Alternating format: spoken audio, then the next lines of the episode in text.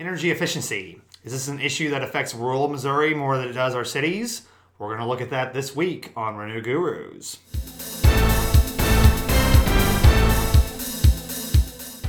Hello, out there in podcast world. This is James Owen, the executive director of Renew Missouri, joining us on the second edition of Renew Gurus. Uh, I'm joined, as I was last time, by our research clerk, Emily Piantek. Emily, good morning. Morning, James. Hi, folks.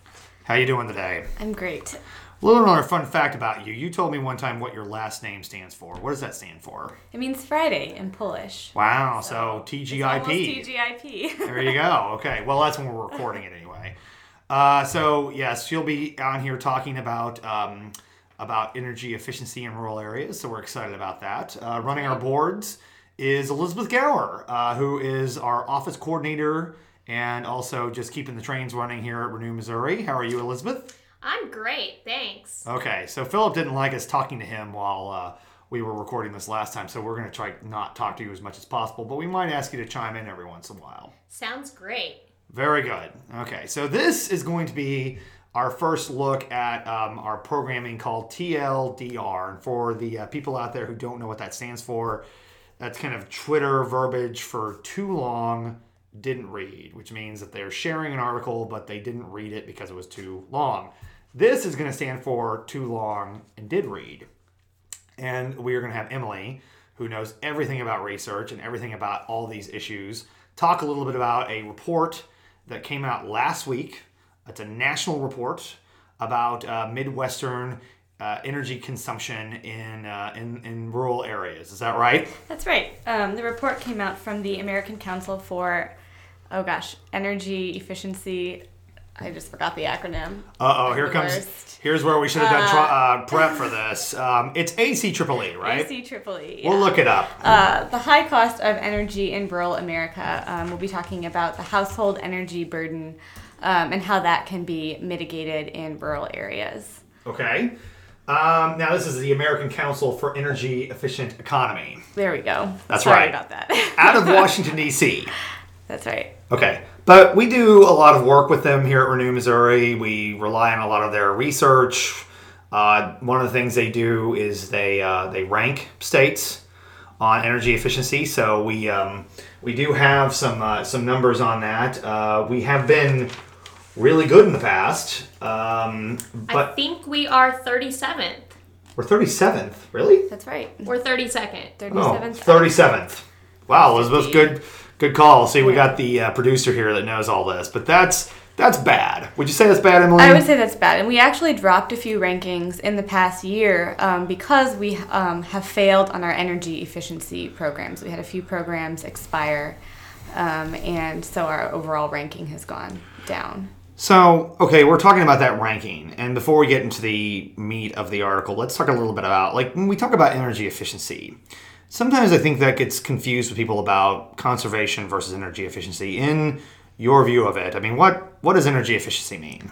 Well, as you like to always say, the best kind of renewable energy is the energy you don't use. So, Ooh. energy efficiency um, is just a smarter way to use energy where you are sealing your homes and your windows and you have good insulation, so your heating um, and cooling costs are going to be lower. Um, where you're just streamlining your energy usage overall, so you're not buying energy that you don't need. Right and that that's how you do it for residential. Um, that's how you do it for residential building, but like businesses and industrial customers can do this too, right? Yeah, exactly. Um, there are programs out there um, that are similar to uh, programs for residential customers where you can just um, use LED lighting, for example, in your facility to reduce your lighting costs. Um, you can upgrade your windows to keep your heating and cooling costs less. And then there's also like streamlining of packaging and um, water usage and things like that that all kind of fall under this energy efficiency framework. So our five listeners out there may be thinking this all sounds great, but they might wonder what does Missouri do to encourage this as a policy? So we have a couple of programs um, in Missouri. Uh, some of them are federally funded. Yep. And um, some of them are sort of offered by different utilities. Okay. Um, so one of the fed- federally funded programs is weatherization, and this is available to low-income homeowners um, and some renters with certain qualifications. Right. which you can have um, an energy audit of your home done um, by professionals, and then they kind of identify, you know, what areas of your home need to be improved or upgraded to see the highest energy cost savings. Yes, Elizabeth. I recently had an energy dot audit done on my home, Wow. and There they told me that I needed to upgrade my attic insulation, do some um, sealing of my windows and doors, replace some exterior doors that I had that were leaky, and the company I used sent me a very detailed six page report, maybe. And I implemented some of those and ended up getting a check from my utility company for almost $550. Hey, not too bad, right? Now you uh, have a co-op. I do. You're a member of a co-op, right? I am a member of Boone Electric. Uh, we should be paying them for that kind of publicity, or they should be paying us. That's what I meant to say. Sorry, we'll cut that out. Um, yeah. So okay. So Elizabeth is an example, a living, breathing example of someone who has had an energy efficiency audit done on her residence, um, and received some sort of benefit from that. So that's good. Now you talk about um, utility companies offering this. I mean, are we talking about all types of utilities? Are we talking about just investor-owned utilities? I mean, what, what, what are what is the state of Missouri able to do with So this? in Missouri, we're mostly talking about the investor-owned utilities, which are the big utilities like Ameren and KCP&L. Um, in rural Empire. In Empire. right. Um, and so this is why energy efficiency um, is a more pronounced problem in rural areas because you have co-ops um, and municipal utility companies that don't have the capital to invest in energy efficiency upgrades Right. for their for their customers. And it's a good time to point out now um, there is a statute out there called the Missouri Energy Efficiency Investment Act. We call it MEEIA. Mamma Mia, for instance. That's like how you'll remember that. Here we go again, right? Like the whole thing. Never mind. Okay, so MEEIA allows uh, the investor owned utilities to offer these programs. Uh, and quite like when they build a factory or build transmission lines, they're able to get a rate of return on that. So they are able to make money off of those investments in energy efficiency. That's right. Right. Because one of the things that's a problem with energy efficiency, and this is something that's faced by the investor owned utilities, co ops, and municipal utilities, is there can be a problem because to encourage energy efficiency means their customers are buying less power. So they're making less money. So they tend to think, oh, well, we don't want to do this, but this MEEIA program, at least with investor owned, that helps that problem. Yeah, that's right. So then the utilities aren't um, losing money Right. in the long run. And now, not all the investor-owned utilities do this. Empire Electric is an investor-owned utility in Southwest Missouri, which covers a large rural part of that state, of that part of the state. And they don't do it because I think the problem is they're not big enough. But we, Renew Missouri, just advocated for a new law to allow them to do electric decoupling, which will let them do that, and they'll be able to see those benefits. Oh, that's going to be great news for those customers. Yeah, I think they're going to be really excited when they see that. So we hope so anyway. So if you're in Empire Electric, uh, you'll be seeing that, I hope, in the next couple of years. So you mentioned the rural aspect of this because the ACEEE, getting back to this and talking about these policies who say that we really stink as a state at energy efficiency, um, they have like looked at the problems with energy efficiency in rural parts of the country. That's right. And what they found in the report was that rural Americans face a higher energy burden overall than um, Americans who live in metropolitan areas. So when they say when they say um, when they say energy burden, I mean, what does that mean, and what how do they describe that? So they describe the energy burden as the percentage of your income that you spend on energy annually. Right. So um, for the U.S. at large, um, including rural and metropolitan areas, it averages out to be about 3.3 percent. Um, of your income that you spend on energy. Okay. But when you look into rural areas, particularly, uh, it can range anywhere from about four point or four percent of your income spent on energy on average, um, up to over five to almost six percent of the of your yearly income that you're spending on energy. Now, is that in Missouri or is that all over the country in rural areas? Um, that's all over the country, but in Missouri specifically, the energy burden is still higher than the national metropolitan average at about four percent um, Okay. of income spent. So they look at this by region. they do, yeah. And they look at the Midwest, which Missouri is still a part of. Is that yes? Yes. Okay. Yes. Sorry. I know. See, now I sound like this is why I sound like a lawyer because whenever you're on the record or you're doing a deposition, you got to tell like people being deposed, don't say uh huh or uh uh because no one knows what that means. So anyway, so sorry, I had to like get into my lawyer role there. I hate being a lawyer, so don't leave that out. Okay, so uh, Yes, only. okay, so you said that uh, with the Midwest. Uh, is it is it a bigger burden in the Midwest than it is in other parts of the country, or is it about the same? It's about the same. Um, I mean, it's a little higher when you get into the south and the southwest, but when Mm-hmm. you compare us to the west or the northeast, it's not dramatic, that dramatically different. Right. overall. Oh, okay. So, why? Okay. So when you say energy, uh, so we're talking about your household budget, and you see an increase. Now, this is comparing it to cities, Yes. right? So, I mean, when we think about cities in Missouri, we know we have St. Louis and Kansas City, but does that include places like Springfield or Columbia, Cape Girardeau, places like that?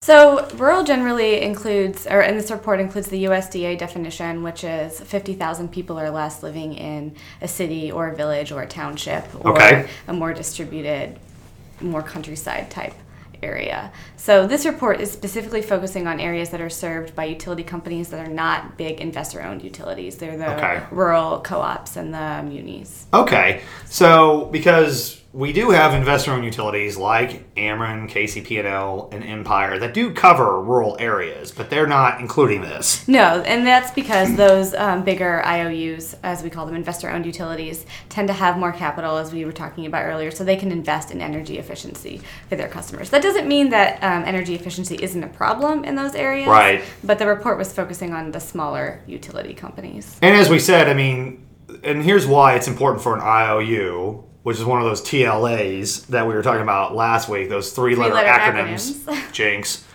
that uh, that they get more heavily regulated by the state. So this energy efficiency uh, mandate that the legislature has put out there is something they follow. I mean, like I said, Empire doesn't, but they've got a new statute that lets them do that.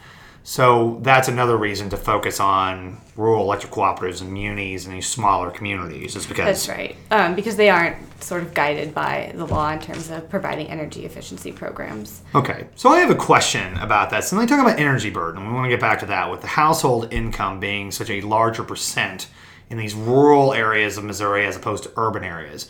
Is that just a matter of the fact that does that have anything to do with the fact that you can you make less money in rural areas? Yeah, that's definitely a part of it, um, but that's not all of it. So, a part of the reason is that uh, housing in rural areas tends to be older, more cheaply constructed. There's a lot of manufactured housing, so like mobile homes, for Right. example, and they just tend to be really energy inefficient. So, you have um, the physical aspect of the house, which can contribute to energy inefficiency. You have the economic aspect as well. There are fewer opportunities in rural areas for Right. people to find employment, to make money, to be able to afford the kind of efficiency upgrades um, that they would need to do to reduce their energy bills. Um, but then you also have problems of education. So, not all parts of the state have access to broadband, and so people aren't always aware of the programs Right. that are available to them. And then, as we were just talking about, you have the policy issues. So, the bigger utilities are bound by policy um, when it comes to offering energy efficiency programs in a way that rural utilities aren't. Okay. A lot of information in that, so let's break down a little of it. Yeah, that's one thing that I've always wondered about. I, I've, I've only been doing this for a couple of years, but whenever we talk about offering programs to customers in a co op or in a municipal area or even an IOU, we always say, well, you know, we've got a website that tells people about this. But then I think to myself, how many people, when they've got a job, they've got kids, uh, they've got all these other things going on in their lives, are going to stop and look at a website to figure out, oh, well, here's where I can save some money on energy efficiency, even if they had access to internet. Um, which, and you're right, one of the big problems we've got in Missouri is we have uh, challenges in a lot of rural areas about access to high speed internet. A lot of people would argue that that's one of the reasons why you've not been able to see any economic development grow in those areas because they just don't have the technology there. But I do wonder. I mean, how many customers out there really do look at if a utility company is saying, "Well, we have a website for that"? How many people are really looking at that? Yeah, well, that's a big problem that um, other states have addressed in rural areas in a couple of different ways. Um, one way, and you may, if you live in a city, um, even you may see this on your bill when it comes in. Um, the utility company will have outlined a couple of different energy efficiency programs on the paper bill that you're getting. Yeah. Just so you're aware that way. Um, but recommendations in rural areas tend to go um, so far as having other providers of social social services partner with the utility company to um, advertise the information to low income customers in particular. Um, Right. Putting up flyers, uh, radio blasts, things like that. Oh, okay. Um, because radio and newspaper are a little bit bigger in rural areas, so that's a way that utility companies can advertise their programs. Yeah, I was gonna say I'm I I mentioned this before. I'm from a rural area. You're from a relatively rural Somewhat area, rural, yeah. somewhat. I mean, that's how people get information. They get the weekly paper.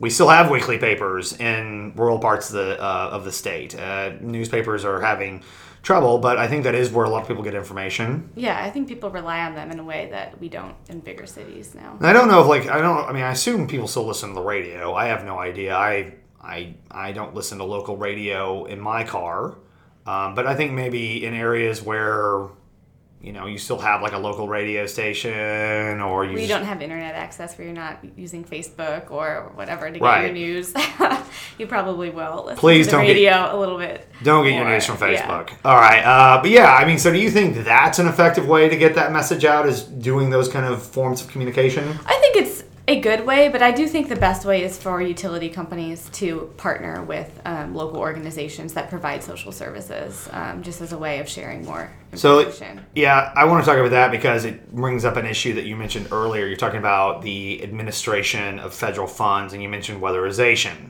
You talked a little bit about weatherization, but that's that's one of those, and we've and we've done this kind of policy work at the federal level here at Renew Missouri. We have talked to the congressional delegation in, from Missouri about making sure that we have funding in the budget for weatherization, but that tends to be something they don't fund as much. But they kind of look at LIHEAP and things like that. I mean, could, do you know anything about LIHEAP, or you want me to handle that? Or yeah, LIHEAP um, is basically just where you do subsidizing uh, people's like heating bills. Um, I mean, heating is a real crucial element to people, um, especially people who are, you know, in low income brackets. I mean, you're talking about literally life and death in some situations. And so there's always a big push for lawmakers at the federal level um, to put that kind of money in there that gives uh, utility companies an ability to um, keep that keep that heat on, whether it's electric or gas or whatever it is. Um, we've done a lot of work with that, you know, just with the investor-owned utility gas companies. Um, but weatherization, we've always felt like doesn't get enough. And when you talk about that getting administered uh, at the state level, is that something that the state does, or is that something that um, private entities do? How does that work, from what you know? So I think it works both ways. The state um, offers the program, obviously, and they determine how much money is going to be allocated and where that money is going to go. But then you have community organizations like nonprofits that will kind of step in and administer the program and help contract with um, the contractors to do the energy efficiency audit of your home and then with other local businesses to make the improvements. Um, so it's kind of a mix of public and private partnerships. Right, because I mean, right now the Division of Energy, which is ran by our good friend Kristy Manning here, that is part of the Department of Economic Development. She's the director of Division of Energy. Um, they are, I think, they get almost all their funding from federal um, from federal sources. Department of Social Services, which deals with folks who are on the lower income area, deals with a lot of Medicare, not Medicaid, not Medicare, Medicaid. I've done a lot of that work and I still get that mixed up, but they also do a lot of work with SNAP and TANF, food stamps, that sort of thing. But they also work on administering that with the Department of Economic Development.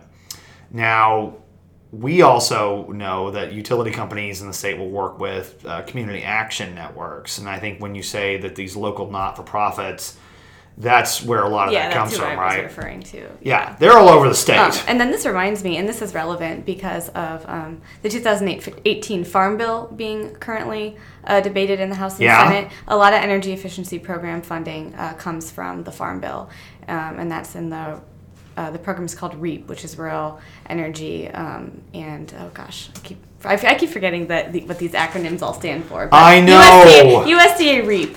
That's the uh, energy efficiency uh, funding program for uh, from for rural areas from the Right. Farm Bill. And you know, and I think you know, I know that there are you know, we have a congressional delegation here. Uh, all of them are Republicans. That's the majority in Congress right now. So they are going to have a lot of say in that. I know that having conversations with Republican congressman from Missouri, that there is an interest in making sure that all remains funded. Yeah.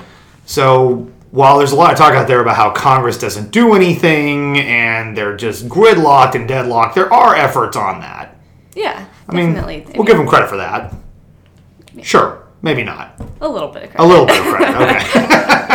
We don't, so to- we don't want to go too easy. yeah, we don't want to go too easy on them. So I mean, so even okay, so even with these energy efficiency programs out there, weatherization, LIHEAP, they're still saying the Midwest and they're still saying Missouri still has a burden.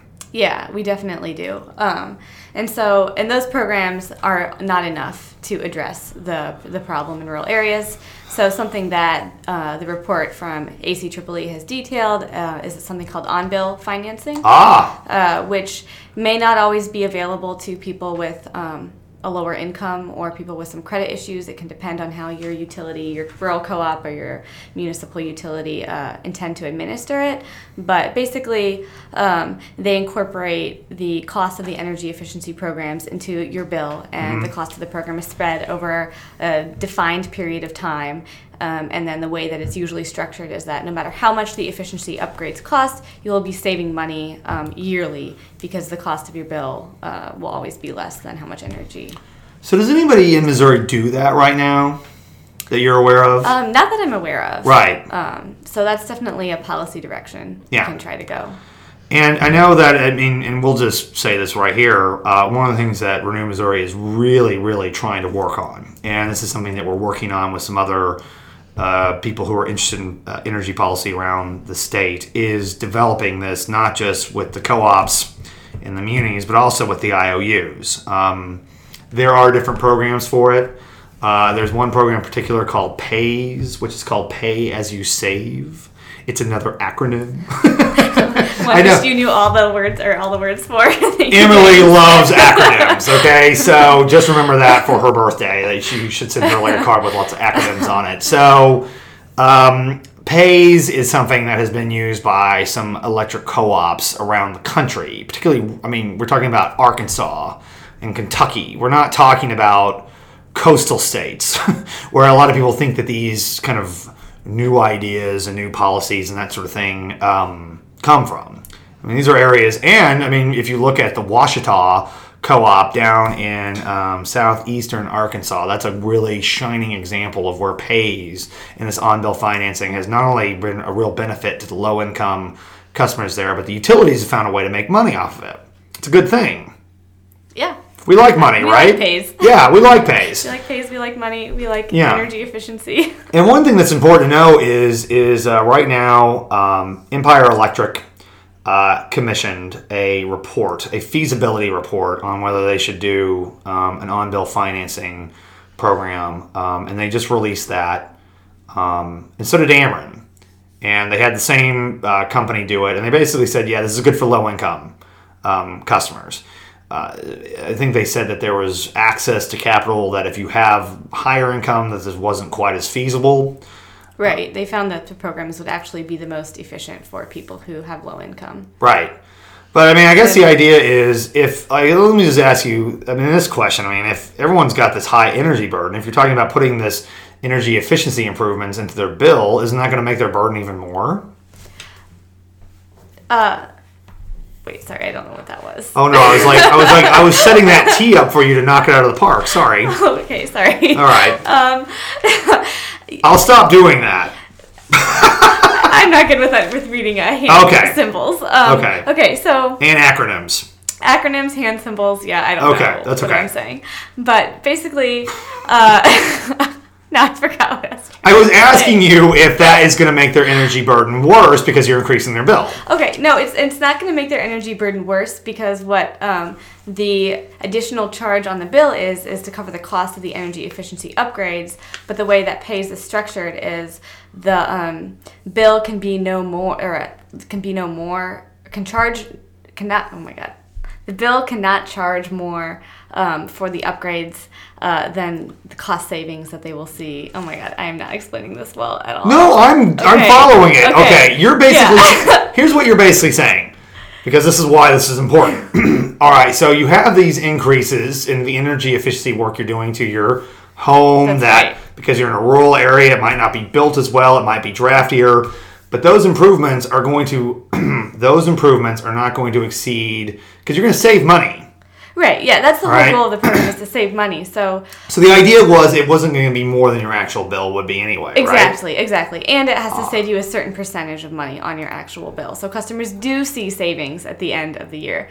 Thank Aha! you, James, for walking me through that. Well, Emily, you see, I talk for a living, uh, so that's the only thing I can do. and I write for a living. And you write for a living. Yes, Elizabeth. And on top of saving money Yes. and reducing their kilowatt usage, they will also see increased comfort in their homes. Exactly. And that's Oh. a wonderful point because I think a lot of people don't realize how energy efficiency can impact health. Yeah. So think about what it would be like to live in a drafty home Yeah. or um, a hot home or a home with poor air quality. You're not happy, your mental health degrades if you have asthma or other kind Right. of respiratory illnesses. Um, you're going to have a harder time. It's even been shown that some um, ener- or some pollutants uh, from different kinds of fuel use can contribute to heart disease, uh, to lung cancer, and My things goodness. like that. So, um, energy efficiency is good for your wallet. It's good for your health. It's good for the environment. I think they need to hire Elizabeth to be their Trifecta, spokesperson. Well, and poor air quality, there's also been correlations between poor air quality and increased hospitalization cost and Oh. burden on society. So, those are also things to consider. Isn't it fair to say, though? I mean, the people in low income brackets tend to have worse health anyway. I would. I mean, I think so. Yeah. I'm not a health expert, but No, I know. Um, you know, But you can play one on this podcast. all right. I'll play a health expert and say yes. But I and mean- also, they face uh, less access to um, hospitals, to doctors' care, Sure. to insurance, and things like that. So. Yeah. But I mean, is this is this is this report making the argument that if you were able to do these ener- energy efficiency efforts, that your health would improve, or is that something you've been able to kind of look at with other research to make that connection? So the report actually does say that um, energy efficiency upgrades can improve health, physical health, mental health, um, and uh, nationwide. Uh, and it doesn't really depend. It doesn't really matter, you know, what energy efficiency upgrades you're making. As soon as you have, um, you know, improved the warmth, the quality of life in your home a little bit, you're going to be seeing some improvements personally. Elizabeth, yeah. Oh, I thought you were like saying you want to say something. Okay, well then, I think is that our time. okay. All right, folks. Well, now, parting thoughts. What are the ultimate conclusions of the report? Uh, the ultimate conclusions of the report are that energy efficiency is a big problem in rural America, but that there are um, a variety of ways that this can be addressed um, for rural co ops and small municipal, municipal utilities, uh, partnerships with private organizations um, and nonprofits for education, and then offering the contracting services to improve the efficiency of homes um, is a big deal, and it can help solve some of those capital uh, issues. Um, on bill financing works when, for rural communities when you don't um, consider credit.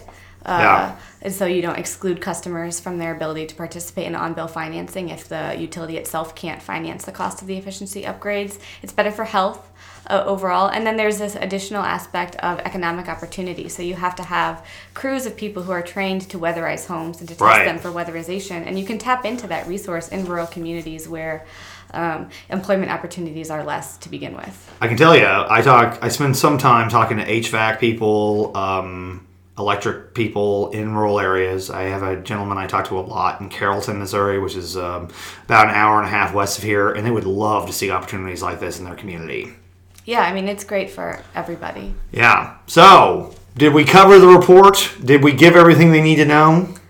We got through a lot of it. It was 60 pages. If I you want to look at the graphs and the minutia, you could look at into that yourself, but I think we hit the big points. You hit the big points, points. that matter to Missourians. And that's why we're here. Yep. There will also be a link to the full 60 page report along with this podcast. Oh. So- There we go. If you want to read the full 60 pages, man, Highly recommend Knock it yourself out. Yeah. Or you can just listen to this. So that's why we're giving you this opportunity because it is TLDR. And uh, on behalf of the Renew Gurus, Elizabeth, our producer, thank you. you are welcome, James. Emily Pinetek, happy Friday. Happy almost Friday. Almost Friday, in case you're listening to this. It's Friday somewhere, right? And this is your executive director, James Owen, hoping that you've enjoyed this week and that we'll see you next time on this radio dial.